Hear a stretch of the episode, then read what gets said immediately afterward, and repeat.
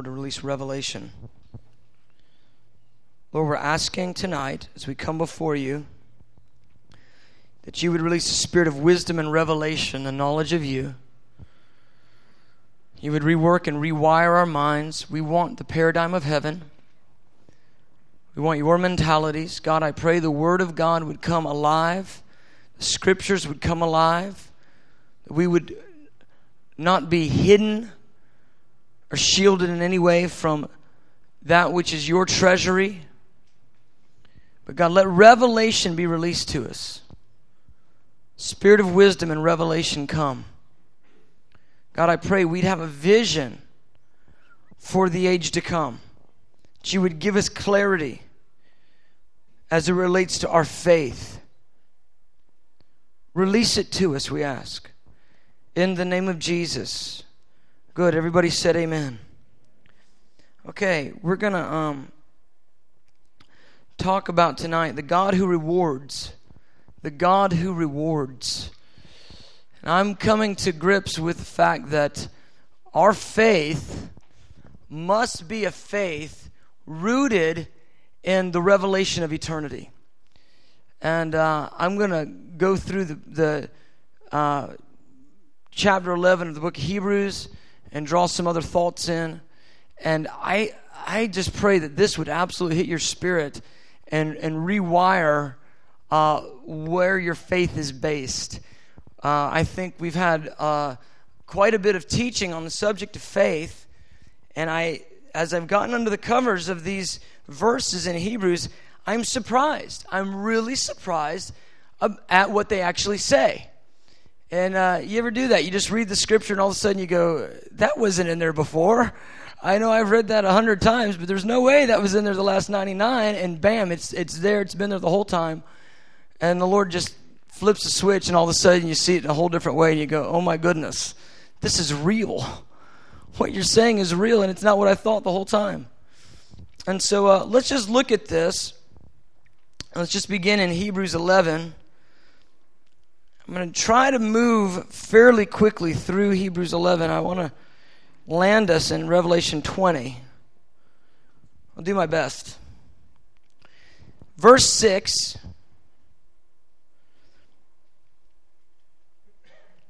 Uh, you know what? You really can't read verse 6 without verse 5. So let's do verse 5. By faith, Enoch was taken away, taken up, disappeared one day, so that he did not even see death. And he was not found because God had taken him.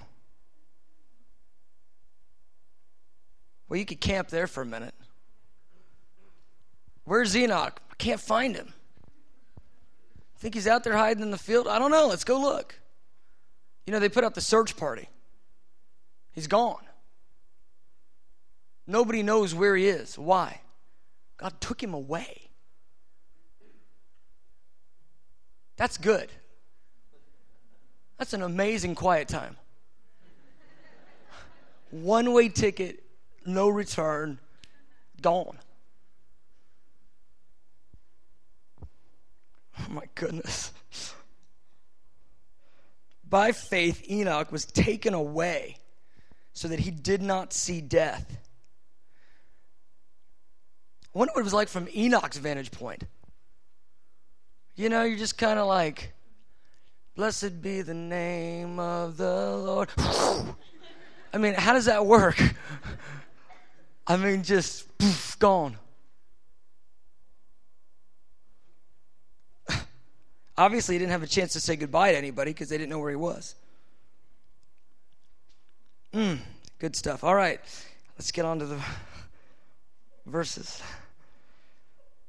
By faith, Enoch was taken away so that he did not see death and was not found because God had taken him. For before he was taken, he had this testimony that he pleased God. Wouldn't you love to have that testimony in life? Just please God.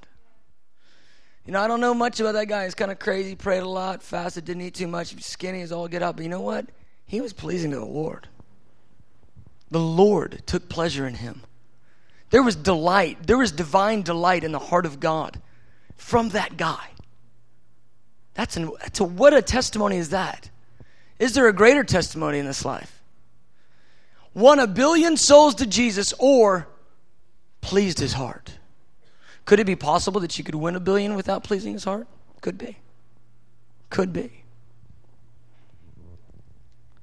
He pleased God. But without faith, it is impossible to please him. So, what he's telling us is that Enoch had a faith that was releasing pleasure in the heart of the uncreated God. Now, isn't that astounding that you and I, as uh, created beings, I mean, we're dirt with spirit blown into us, that we have the ability to release pleasure in God's heart? Doesn't that surprise you a little bit? Like, I can make his heart feel bliss. I can make his heart come alive. I can touch God. I can touch him. You know, when you're moved by whatever it is that moves you and, and you feel that, oh, inside, God feels that from us. I love Proverbs. It says, He delights in the prayer of the righteous. I mean, just when my little weak, simple self, I mean, I just go, um, God, help. He goes, oh, I love it when you talk like that. and pleasure is released in God. That's for us. That's all of us, beloved. When you say yes to Jesus and you turn your face to Him and you just say, Hey, Lord, I need you. I, I just want to be with you. And I, I don't know. I, I don't even know what to say, but here I am. Pleasure in the divine. I mean, He makes it so easy for us. Can you imagine that you please Him? If we really believe we pleased Him, for real, if we really had that alive, that I am pleasing to His heart when I pray, I'm releasing pleasure in the divine, how would that change our prayer life? Just the little simple act I mean, maybe it's just even this. I just, God, I don't even know what to say. I'll just lay here before you and consider you, think about you. He goes, Oh, it's pleasing me, Billy. Oh, it's pleasing my heart. How beautiful is that?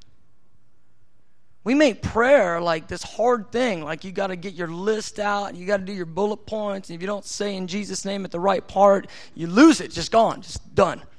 Didn't go by the system, so that doesn't work. God, you know, here's here's how it goes. We go, um, God, could you like do some angels down here and sort of like, I don't know, fix everything?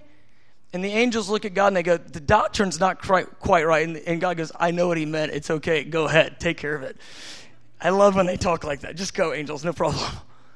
God's not hung up that way. You know what I'm saying? He's not the God of perfection and doctrine and prayer. He's the God of grace. It's a throne of mercy and grace. He knows your form, He knows you're but dust. And when you turn your little face, your little created little schmuggle bugger, you know, you just turn your little face to Him. He's a good father. He delights to know you. And you turn your face, you go, hey, um, help. He goes, oh, that you would please me this way. You understand his ear is attentive to your prayer. The Bible says his ear is attentive to the prayer of the righteous. He's going, Would you just talk to me? Just say anything. You don't have to ask for anything. Just direct the emotions of your heart, direct your mind toward me. I'm attentive to you. How we listen to the lies that say God's not listening to you, you haven't earned it, you can't pray because God won't hear you, and when you pray, it doesn't count because you're so, you know, ugh, and everybody knows that you're like that, and you're so bad. And God goes, Would you, little fellow, would you just say something? Because it brings pleasure to me. You're pleasing me. So Enoch did that. He pleased God, he had the testimony. So, verse 6, he says, Without faith, it is impossible to please him. For he who comes to God must believe two things that he is, and that he is a rewarder of those who diligently seek him. How interesting. the writer of Hebrews is giving us the root system of faith. He's not giving us the 10 things to do to make sure faith works. He's giving us two things. And the first one is ultra simple. Like elementarily simple. I mean, as simple as it gets. You, he who comes to God must believe God is. God is.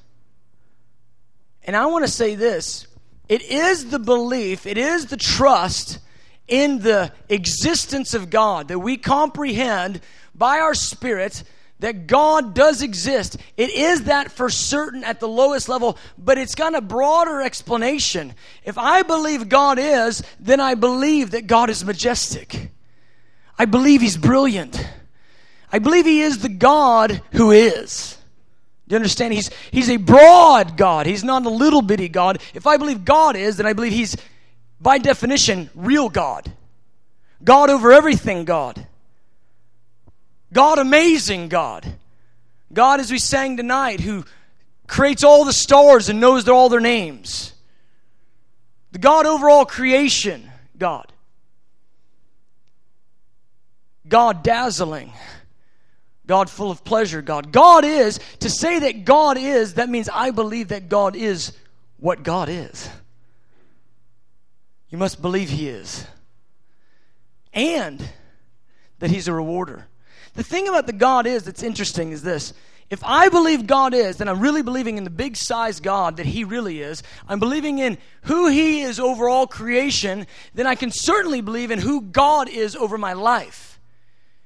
And the one who believes that God is, is the one who believes in the sovereignty of God in my life. In other words, if He can hold the heavens, He can hold little old me and that He can orchestrate and construct the activity of my life the exact way that He desires because His will is the best will, and His best will is the best thing for me. If I believe that God is, then I believe that He is sovereign. I believe He's in charge. I believe He's got it together. And I believe it this way that nothing will come my direction in this life except for by the loving hand of God. Even the attack of the enemy will come under the guise, under the canopy of God's loving hand. Why? So he can create in me a faith that's tried. He can create in me a faith that's strengthened.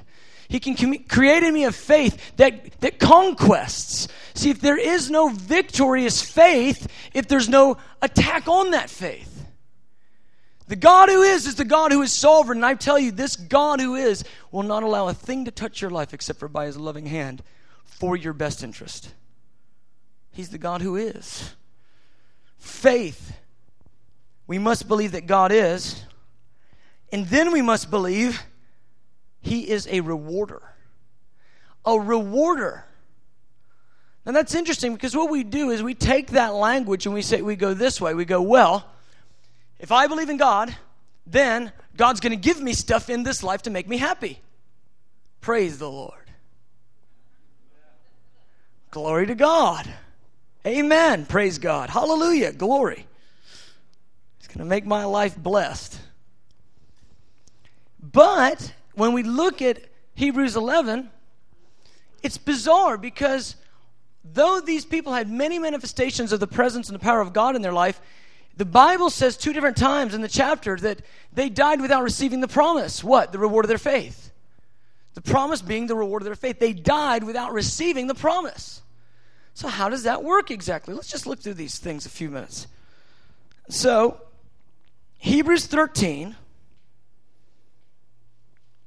I mean, I'm sorry, 11, verse 13. I'm going to have y'all believe it. I'm reading out of the Humphrey Bible in a minute. You'll be looking at Hebrews 13. I'll be reading Hebrews 11. Everybody will be looking at each other. Okay. 11:13 These all died in faith, not having received the promises, but having seen them afar off, they were assured of them, embraced them, and confessed that they were strangers and pilgrims on the earth. Now, by verse 13, the ones that they're describing are Abel, Enoch, Noah, Abraham, Sarah. All of them are described as not having received the promises. That's pretty amazing if you think about it. Like you think about Enoch, we just talked about him for a minute. I mean, he is the, I mean, probably top shelf, best quiet time that anyone's ever had under existence. You know, John the Revelator, I mean, he goes up, but he came back down. And when he came back down, you know, that kind of had to been a little bit like, oh, so I stay back up there. But he comes back down. Enoch, he goes up. We don't ever get the report about what he saw because he never comes back down. Undoubtedly, he saw what, he, uh, what uh, Daniel saw, and what Ezekiel saw, and what John saw, and what Moses saw. Undoubtedly, he saw what Isaiah saw. He saw the throne of fire. He saw the cherubim and the seraphim. He saw the colorful glory emanating from the very being of God. He heard the thunders and the lightnings, the voices. He saw the emerald rainbow and the sea of glass. Undoubtedly, he saw the thrones around the throne, the elders. And undoubtedly, he saw the myriads of angels 10,000 times 10,000 and thousands of thousands. And then they said, Hey, Enoch, sit over here. That was it. How are you going to tell me that Enoch, when his life ended on the earth, he didn't receive the promise? Like, that's pretty good. What he got was huge, guys, but he didn't receive the promise. Abraham. God tells him, He says, Abram, get out from where you live. I'm going to take you into a land you do not know. I'm going to make of you the stars of your generation, your lineages. I'm going to make so many, it'll be like the stars of the sky. And God, within six verses from the time that He calls him, God takes him right into Canaan and He shows him the Canaan land. He shows him the inheritance. He shows him the promise. And Abram, if we remember it, his name is changed to Abraham. And then he ends up having a son. He's 100 years old. His wife was 90. Now, come on. A hundred year old man and a 90 year old wife, and they have a baby, and they didn't receive the promise? Like, are you, are you playing with us? Like, what do you mean you didn't re- they didn't receive the promise? Certainly they received the promise. Now, the Bible says that they died in faith, not having received the promise. Like, how does a hundred year old man and a 90 year old woman have a, have a baby? Sarah, his wife, it just doesn't work. I'm going through these things and I'm saying, how can you say that their faith did not attain for them the promises? How does that work? Because he's talking about a different promise, beloved. He's not talking about a promise that you sense here and now and that you feel with your physical body, with your senses. You touch with your hands and see with your eyes. He's talking about a promise of an eternal nature. When it says he died without having received the promise, it's talking about he hasn't received that which is promised in the next age. And so when it's talking about you must believe that God is a rewarder, one who makes good on his promises is the idea. One who gives to you when you live life faithfully in this age. The reward of God is that which is to come. And all these died in faith without having received the promise. And I'm touched with it, and here's why. Because they said, In this life, I'm nothing more than a pilgrim. I'm nothing more than a sojourner. I'm a stranger in this place. And see, our challenge is this we're, we are not made for this place, beloved. We're not made for this zip code. We're not even made for this nation. We're not made for this planet. We're not made for the hottest vacation spots. We're not made for the lifestyles of the rich and famous. We're not made for everything that our senses and the spirit of this age tells us we're made for. We're not made for any of it. You know what we're made for? What our eternal sense, our spirit within us tells us we're made for. You know what we're made for? We're made for forever. We're made for eternity. We're made for an abiding possession. We're made for a city whose builder and maker, his the architect, is God itself. Eternity, it's written on our hearts. God's made all things beautiful in their time, and He's written eternity on the hearts of men. You have eternity written inside you, and it's beckoning you, it's declaring to you, it's calling to you, it's, it's telling you all day long, you weren't made for this realm. This is not what you were made for. In God's reward system, it looks like this He goes, resist the impulse of the spirit of the age, reject the pull of your flesh to indulge in this life, reject it, and great will be your reward. It's Matthew 6. Amazing. Found our way back to the Sermon on the Mount. It's what it is. And he goes, and don't do your works in this life to please that which is temporary. Don't do your works to please men. Don't do your works to give yourself immediate gratification. Why? Because if you don't, great will be your reward. Beloved, we've gotten to come to grips with this that our God He's a rewarder. He's a rewarder. If we have no vision of the reward, we have no anchor to our faith. Isn't it shocking to find out that your faith, the two prongs and the two anchors of your faith are in this? Number one, you believe in the God who is, and you believe the God who is is one who loves to give you stuff. He loves to give you things. That's the two prongs of our faith. It's a shocking little you know, that just kind of goes against almost everything I believe faith was. Because what I mostly believe faith was about was how do I tap into the power of that which Jesus bought through his sufferings, his death, his burial, his resurrection, unto manifesting something in this life that makes me more happy in this life. Right? We go, okay, by his stripes we are healed. My faith is anchored to this that I am healed. Now, I'm not saying that's a wrong thing. I'm saying he certainly did buy us, I mean, amazing kingdom realities and blessedness in this life. But, beloved, that's only, you know, a fraction of the entire equation. Do you understand there's ages to come? There's ages to come. Woe to the one that doesn't know the man Christ Jesus. Their ages to come are all death and suffering, torment, alien from the pleasures that God has promised us that He wants to show us in the ages to come. Woe to that one that doesn't know the man Christ Jesus. Mercy on that one, God, we ask. Draw on the lost in massive amounts, God, please. But woe to us if we believe that our whole faith is about how we can have a better life in this age. The entirety of our faith is not even focused on this age, it's a fraction. Surely there's kingdom manifestation. Surely there's things that God wants to bring about in our life that bring a blessedness from the kingdom of God to us. Surely there's things that God wants to move and shift and break in and take cities in this age. But can I tell you something? It's unto a further age. It's unto another reality in God that hasn't even, we haven't, it hasn't even barely crossed our minds.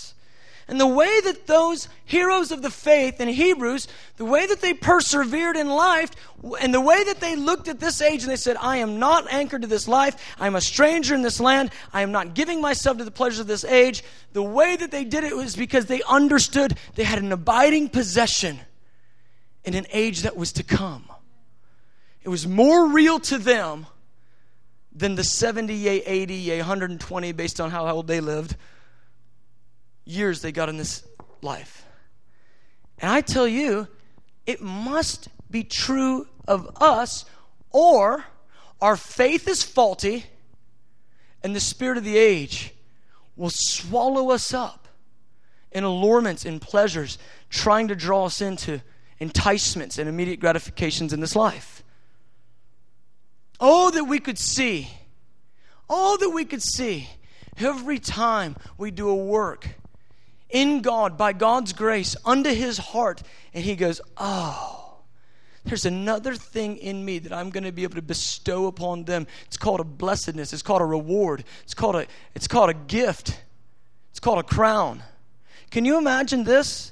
You're going to get there in that day, And every righteous act that you've ever done in this life will be woven together in a holy tapestry of beauty.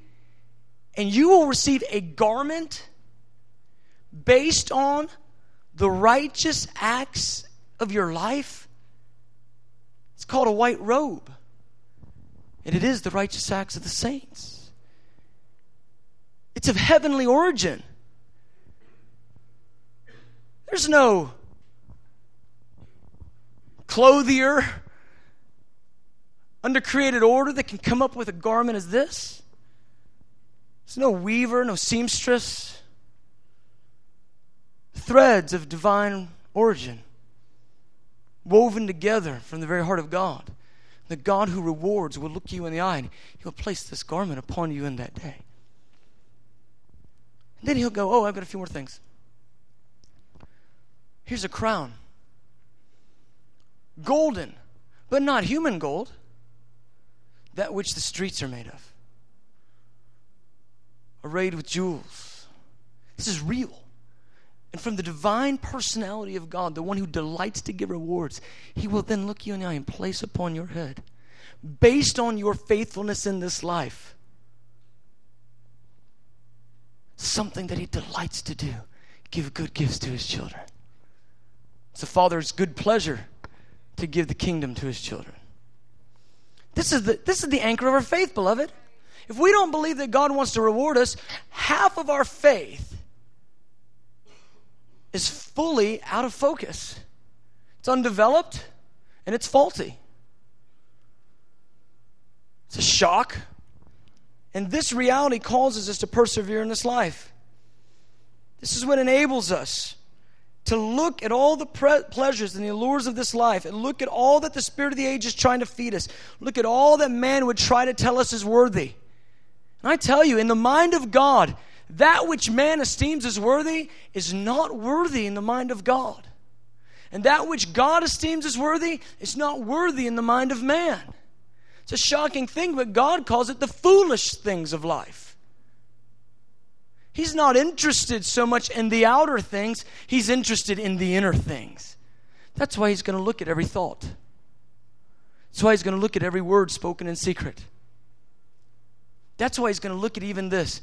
If you give a cup of cold water in the name of a disciple, in the name of one that's serving Jesus, there's a reward for you. He goes, I tell you, if you give a cup of cold water in the name of a disciple, you will by no means lose your reward. What will it be like for you in that day when you are arrayed with the beauty of heaven, clothed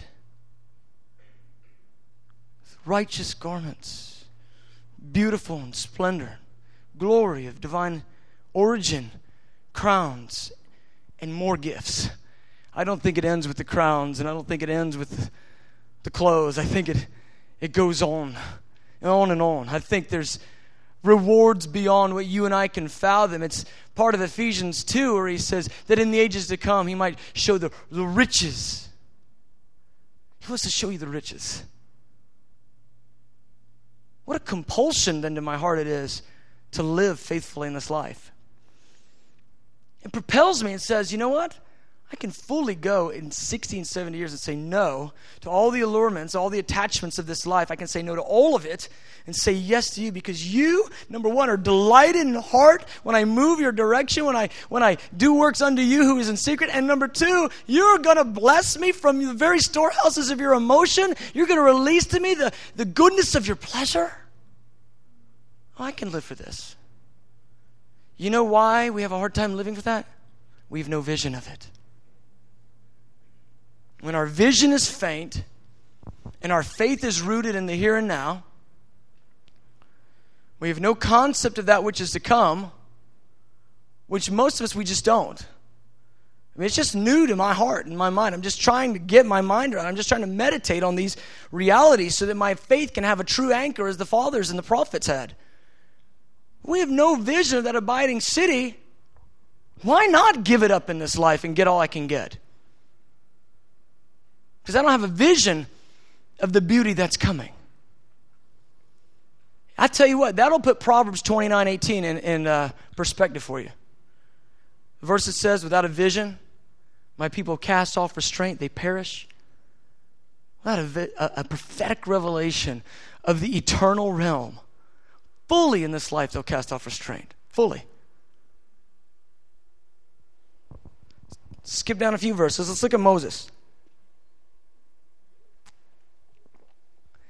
This is touching me in a deep way, and I'm recognizing that I don't have near enough of this revelation. Some would say, well, you're so heavenly minded, you're no earthly good. And I tell you, you cannot be earthly good unless you're heavenly minded, for your faith will be faulty.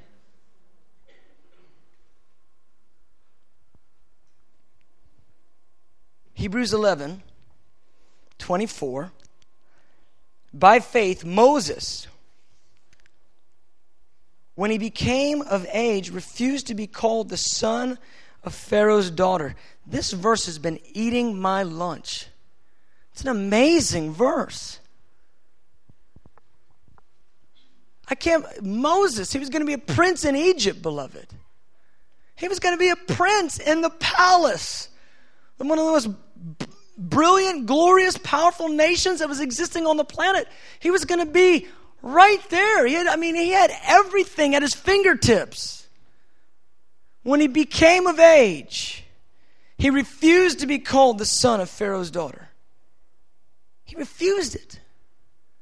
No, I don't, I don't want that. It's not the reality I want. Choosing rather to suffer affliction with the people of God than to enjoy the passing pleasures of sin. Do the math.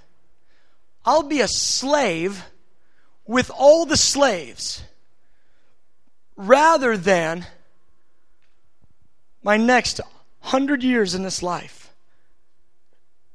that'll lavish me with pleasure. I'd rather live with the slaves and suffer affliction, persecution, and reproach. I'd rather resist all that Egypt can offer me so I can live with the people of God.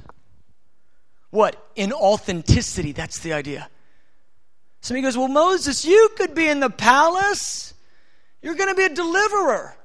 Don't you think that if you got in the palace, you got all that political clout going, you got a bunch of money, don't you think, Moses, if you wanted to get the people delivered, all the slaves set free, that the best route for you, Moses, don't you think it would be to climb the political ladder and get your little platform, use a little of that clout in your little position, and then certainly, Moses, you could see him set free. He goes, Yeah, it's probably not going to work. That's a lie. But he goes, secondarily, it's not authentic. It's not real to me. I want what the people of God have. And if it means suffering, affliction, I'll take it. That's what he did suffer affliction with the people of God. How did he make that? How did he do the math on that? How did he do the math? Verse 26 esteeming the reproach of Christ as greater riches than the treasures in Egypt. What does that mean? That means he looked at the reproach that he would suffer in, in being a slave, and he said, That is greater riches than everything I can get in Egypt. Moses, did you lose your mind? Moses, what are you thinking? No, no, all those treasures in Egypt are far greater than you living in rags and walking around the desert. My goodness, Moses, what are you thinking, Moses? He goes, No, you don't understand what I'm looking for.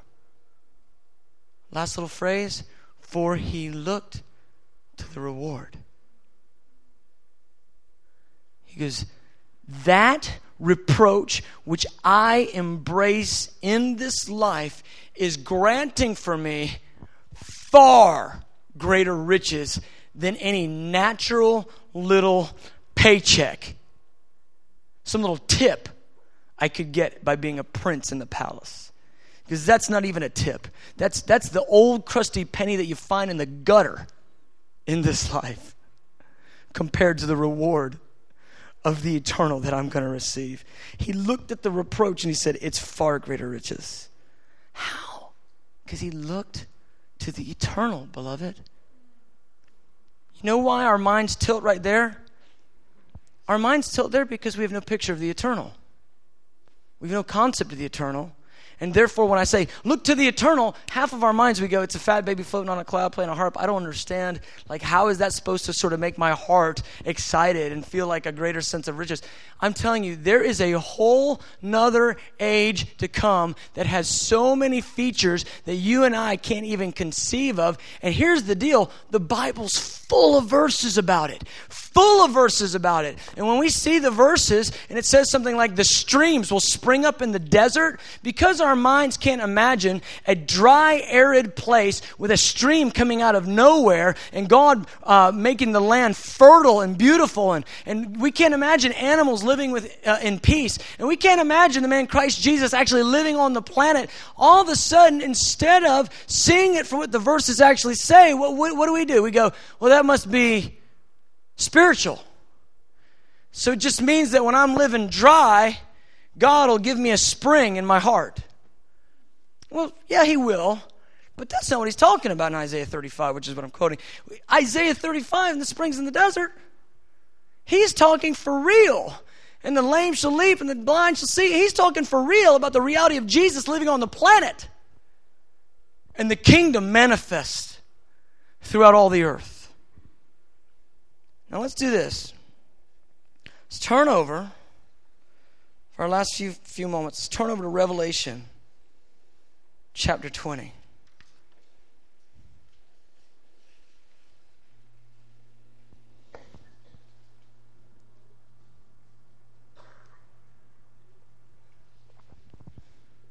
Are we still together? Are you still with me? Revelation 20. Oh, God. Give us a vision of that which is to come. Give us a vision of you who are the rewarder. Verse 4 Then I saw thrones, and they sat on them, and judgment was given to them. I saw the souls of those who had been beheaded because of their testimony of Christ. Jesus, and because of the Word of God. And those who had not worshipped the beast or his image had not received the mark on their forehead or on their hand, and they came to life and they reigned with Christ for a thousand years. Say that first sentence. I saw thrones, and they sat on them. Judgment was given to them. Then the last phrase, and they came to life and reigned with Christ for a thousand years. Thousand years. I'm convinced the subject of the millennial kingdom, the subject of the millennial reign of Christ, it is the most practical thing we can teach on in this age. I'm convinced of it. So I say, What are you talking about? No, no. It is the pillar an anchor system of your faith. If we don't have a vision of this next age, we live without faith in this life. Beloved, there's a real thousand year reign of Jesus coming. When he returns, as we sang tonight, and how much do I love our prophetic singers singing the message before I get to preach it? Oh, I love it just the coolest, I mean, one of the coolest things about doing IHOP. First thing they isolate tonight. You know, we're going up, he's coming in glory. Well, when he comes in glory, he's not going away in glory, he's coming and establishing a kingdom. The kingdom come reality will uh, have its greatest manifestation uh, that we've ever seen at the end of this age. Kingdom come will be done is not simply sort of a good thing to pray in this life to get sort of some power stuff going. Kingdom come will be done is this we're asking Jesus to come to the earth and establish in a global measure his kingdom. And there's a day coming when he will return. We will rise, we'll meet him in the air. He will then come to the planet he will do what Isaiah 63 says. He will judge the nations in righteousness, and then he will set up his eternal throne in Jerusalem. And he will rule the planet from Jerusalem in a real reality where time doesn't stop. Time doesn't stop when Jesus comes back, guys. Time continues. How do we know? It's a thousand years. We got to do seconds to get minutes and minutes to get hours, hours to get days, days to get years. A thousand of those. He's going to live on the planet in that manner for a thousand years. Within time, the natural processes of life do not just go away. In fact, he's coming back as a man in a glorified body.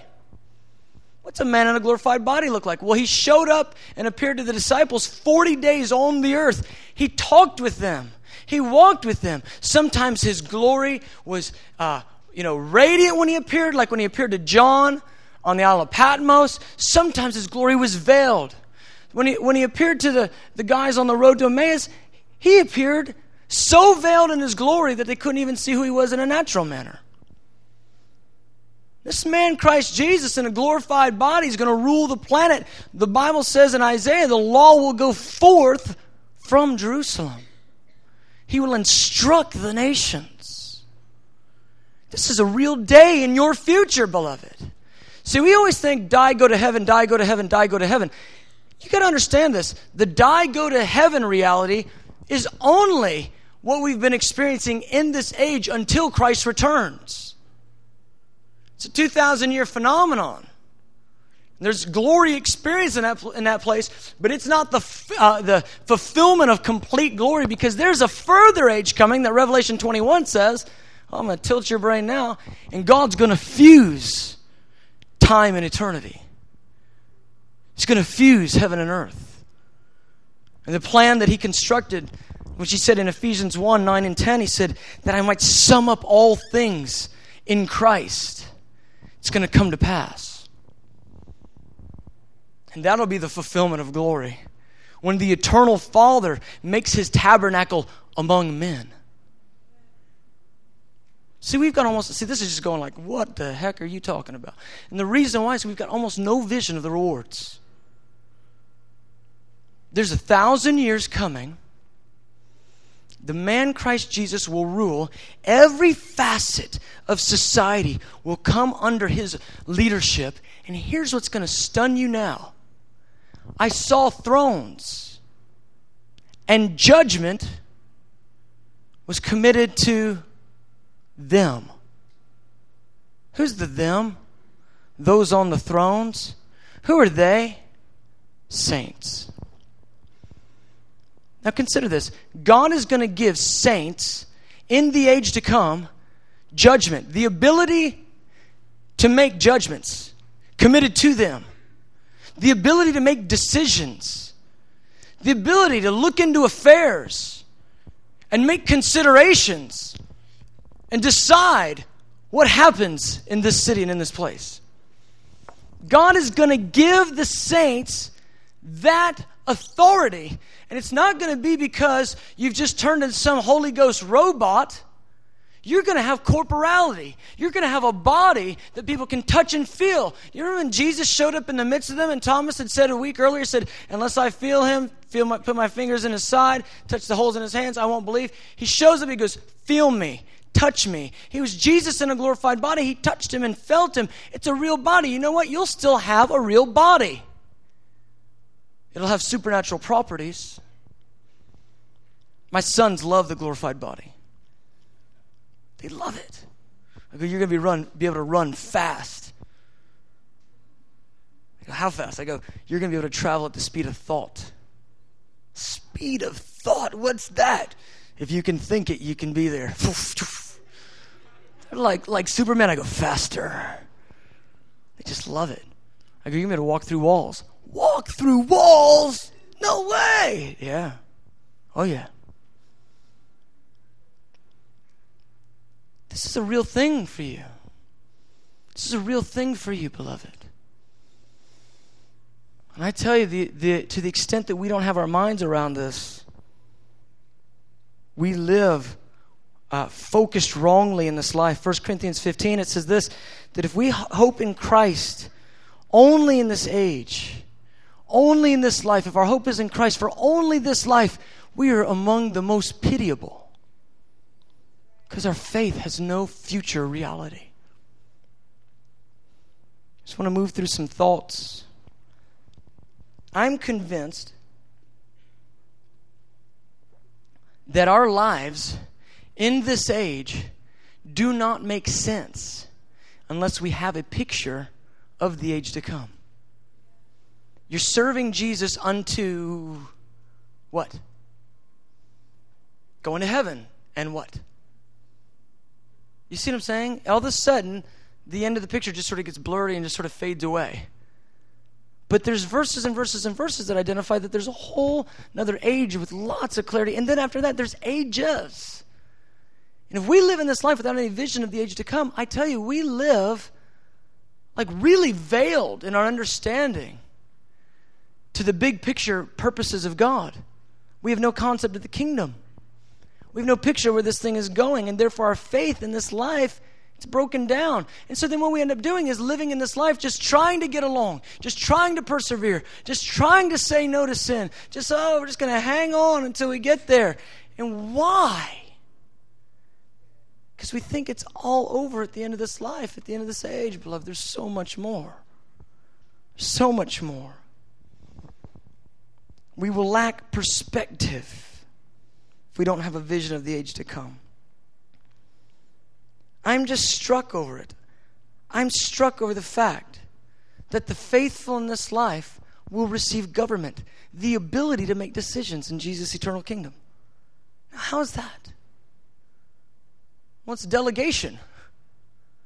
Jesus, the King of the earth, will draw his faithful saints to him and say, Here's our plan. It's the kingdom come, will be done, reality. Now, you go to this place and in this city, I want you to go ahead and manifest my kingdom and release kingdom rule, and you make judgments based on the kingdom of God. Go for it. And you will have the real authority to do that in that day. You're not just going to be some Holy Spirit robot. You're not going to be just, you know, some person that looks like the sun all the time. You're going to be really living in a real body living this life out. It's part of this fact. Our God is a God who rewards. And our faith is based in this. He rewards those who diligently seek Him. It's what our faith is based in. How stunning would it be to you? How stunning should it be to us that our faith is supposed to be rooted in the eternal reward system of heaven that all the fathers and the prophets look to, yet we have almost no vision of it? Is that amazing to anybody? It's amazing to me. And all that God would release vision for us. All that God would give us the impression of it. Last verse. 2 Corinthians 5. Just look at this together. I'm going to hang in here on this for a few weeks. I'm going to nail this point home a little bit. Because I'm convinced you can't live the Sermon on the Mount lifestyle if your whole vision of life is to be good in this age. I'm convinced of it. What caused Moses to persevere was the fact that he looked to the reward of the eternal. We won't be any earthly good unless we get a vision of heaven, of heaven coming to earth, and of the age to come. Look at this, verse 10 we must all appear before the judgment seat of Christ so that each one may be recompensed, paid back for his deeds in the body, rewarded for his deeds in the body, according to what he has done. Now, here you go whether good or bad. Whether good or bad. It's an amazing thought, but God, even for believers, God releases rewards in the positive and considers even the negative. It's an interesting reality. I wanted to just sort of throw that at you to consider over the next next week because I'm going to talk about the judgment seat of Christ next week. But there is in the mind of God as He identifies reward and he looks even through the veil of the blood, even for the born again. This is, I'm not talking about uh, whether it affects salvation. I'm talking about for the born again. That he even looks into the life of the born again, and there are those who are born again in this life. Yet the entirety of what they have done in this life will be incinerated when they see Jesus. And, and their entire, all of their works will be burnt. And their works are what determine the reward. It's a, a shocking reality. It's all based on faithfulness. It's all based on faithfulness in this life. Go ahead, worship team. Let's just go ahead and come. We're going to ask the Lord to give us revelation. Open our eyes to see the eternal. The real eternal, not that thing that we've believed, not that false picture. Because so many of us live broken in this life because we have no picture of the, of the eternal. So many of us live hopeless in this life because our picture of the eternal isn't this. We think we're just going to go to heaven and just sort of float around on a cloud. That doesn't sound fun. You know what's hard? How many people believe that heaven is going to be boring? eternal life with God will be boring. The God of all pleasure, living with Him, is going to be boring. Why would we believe that? We've no, we have no vision of it, we have no picture of it. And so we live fairly purposeless in life without any abiding vision of the ages to come. We fulfill the verse in Corinthians 15 the most pitiable, the most pitiable in this life. Good, let's just stand.